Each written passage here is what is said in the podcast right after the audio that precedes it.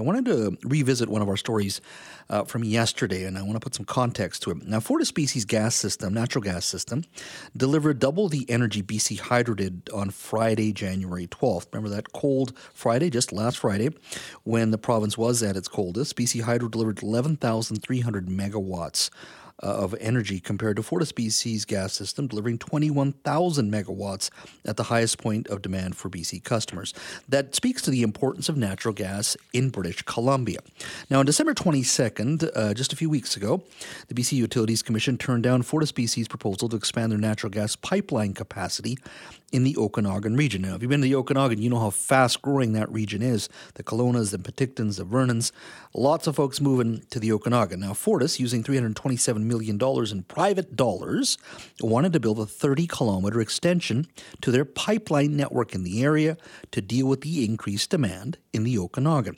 Now, Fortis's own forecast showed that without any expansion, uh, to the existing network, uh, uh things would uh, the energy would be exhausted in just two winters from now. Just think about that for a second. That uh, the demand for natural gas continues to grow, and the existing network would be exhausted within two winters. Now, the proposal, of course, makes sense, but the two-person BC Utilities Commission panel denied the request because it didn't fit in with our province's Clean BC plan. Yesterday, we were joined by Fortis Vice President Doug Slater to discuss uh, the issue. Take a listen to his comments you know, we were really encouraged to see that the BCUC did agree with us that there is an immediate capacity shortfall in the Okanagan that does require a solution. So, it, sorry, I didn't mean to cut you off, but if, if they're acknowledging what you have said, that you, they need more capacity in that area, and they're not giving you the go ahead because partially of uh, the government's Clean BC plan, will you have to restrict services to Okanagan customers when it comes to natural gas based on this ruling?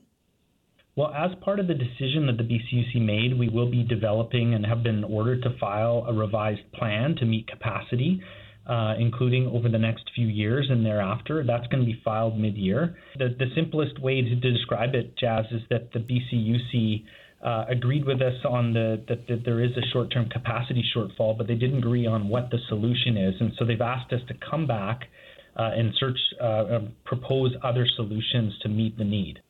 So uh, we agree that uh, you need more natural gas, but uh, go find another solution that doesn't involve natural gas. So that's what they're saying essentially. Joining me now to discuss this ruling is Kevin Falcon, leader of the BC United Party. Kevin, thank you for joining us today. Thanks very much for having me, Jazz.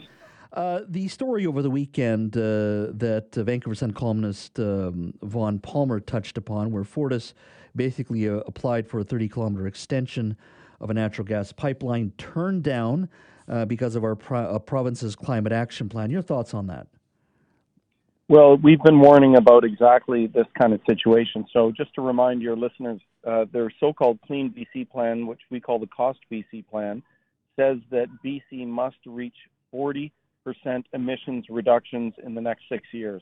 The only way that's going to happen, their own plan confirms this through their own economic modeling, is that they have to shrink the GDP, the economy of this province, by 10% uh, over the next six years. And that means that projects that normally would just go forward without any thought, like this uh, natural gas extension project, are now being turned down because they are inconsistent with what the NDP are driving us to. And here's the problem. Um, you know, it makes a marginal difference in terms of global emission reductions. It's very short-sighted, and worse than that, it puts uh, one of the fastest growing parts of the province, which is the Okanagan, at risk of future rolling blackouts and blackouts because they will not have that secure, steady power support uh, support that they need, uh, which natural gas can also provide.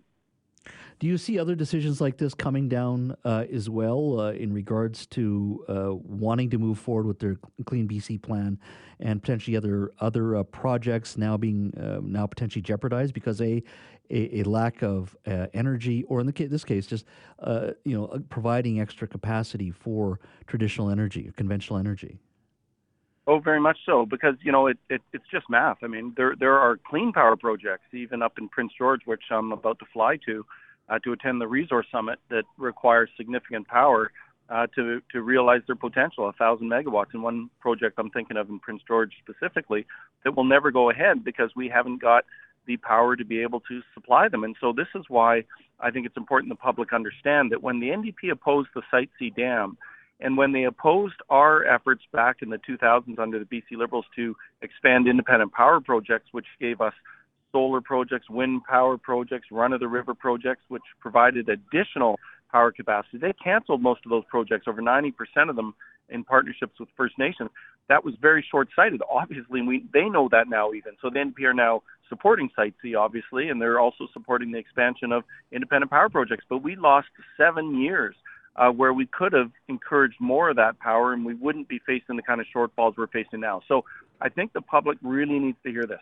We have to have all sources to make sure we balance ourselves out and have reliable power that's backed up by natural gas where that makes sense too, so that we ensure that British Columbians aren't going to face a situation where they could find uh, power, you know, blackouts or, or rolling power shortages, which is what the um, Utilities Commission acknowledges we're going to face within two years in the Okanagan. Uh, what would a clean uh, BC plan under a Kevin Falcon government look like? And the reason, reason I'm asking is A, uh, you say it's going to impact our GDP in this case. Um, you've talked in the past that other provinces walk away from a carbon tax. You would also walk away a car- from a carbon tax here in British Columbia. What would your policy look like in regards to greening our energy source? Sure. Two things. First of all, on the carbon tax, there's no way uh, that we support what the NDP have done to the carbon tax. It used to be revenue neutral, meaning every penny by law had to go back into the pockets of British Columbians in the form of lower personal and business taxes. Now that they've taken away that in their very first budget back in 2017, they take all the money into government. They more than doubled it. And now they want to triple it in the next six years. There's no chance I'm signing on onto that. So what we've said is, look, British Columbia could shut off every light park every tr- car and truck and shut down our economy, and it would represent less than two days of emissions out of China. So it's better that we take something we have in abundance, which is natural gas, ship it to Asia in the form of LNG, and allow them to reduce their emissions by 50% because they are being powered largely by coal fired power, which is the dirtiest kind of emissions you can get. So we could help Asia make dramatic global emission reductions, which would help the globe, while at the same time uh, supporting jobs in, here in British Columbia. So we think a common sense approach like that uh, that will also go big on clean green technology because we've got all kinds of uh, solar, wind power providers, um, run of the river uh, advocates that want to get back to doing projects in British Columbia here, and we would roll out the red carpet. We would make sure they've got uh, the kind of regulatory regime that's going to see those projects up and running fast and uh, bring in private capital to help us get the energy needs we need in British Columbia. Do you think we have an obligation, though, to green our economy, to green our energy source to the point where we're at zero emissions? I know BC Hydro is clean and green energy, uh, but in regards to uh, eliminating the use of natural gas. It does burn 45% cleaner than coal, but it's still a fossil fuel, especially when it comes to methane. It does do damage. Uh, you see it uh, with city councilors in Nanaimo voting to, to get rid of natural gas. The conversation is front and center in Metro Vancouver as well. Do you uh, support the idea of moving away from natural gas, uh, like civic officials are already doing so in some communities. And in this case, with the BC Utilities Commission, our province's plan is to move away. Do you still think we need to be setting up a plan to walk away from natural gas? No, I don't think we should be walking away from natural gas. We are in a position that is unique around the world. There are jurisdictions that look at us with incredible envy that we've got the ability to have natural gas, which can be an important part of our electrification uh, efforts. We're fortunate that uh, governments like uh, Gordon Campbell, WAC Bennett, Bill Bennett had the vision to build the big dams that provide 98% of our electrical power, and, and of course that's clean, green, it's wonderful. Uh, but we have to make sure too, as our province grows, that we've got backup power to ensure that we're not going to have a situation like the BC Utilities Commission acknowledges in the Okanagan, that by their decision, which they are almost required to make because the NDP uh, Cost BC plan says that they've got to um, shut down these fossil fuel options, means that they could face, uh, you know, uh, rolling blackouts and power shortages in, in two short years. And that's not acceptable for the province. We have to make sure we've got all the abilities, including natural gas, to ensure that the public is protected, that we're going to have the power we need, that people's homes will remain heated as we transition to that greener future that we all want. I'm a big part of that too. I want to have a green future for my kids and my grandkids one day. Uh, but I can tell you, we're not going to get there overnight. We have to be smart about how we do it. Uh, final question. Uh, there's going to be a call for power from BC Hydro. Uh, Richard McCandless was on our show yesterday. Public servant who obviously follows uh, BC Hydro and ICBC very closely, uh, which you know of, of course. But one of the things he said he was concerned about was the very fact that the transition to especially wind, you think this is where hydro is going, the use of wind power, but he's worried that we will not have enough capacity to, to, to for all of this uh, new energy that we need, that we still need to tr- look at traditional uh, sources. Do you think uh, hydro should be heading in that direction? I mean, looking at newer technology, looking at wind and solar and other um, types of energy, but that we still need to be uh, not walk away quickly enough from fossil fuels? Oh well, you know, I, first of all, I have an enormous respect for Richard. I think he's probably the one of the great experts in the province, and I agree with him wholeheartedly.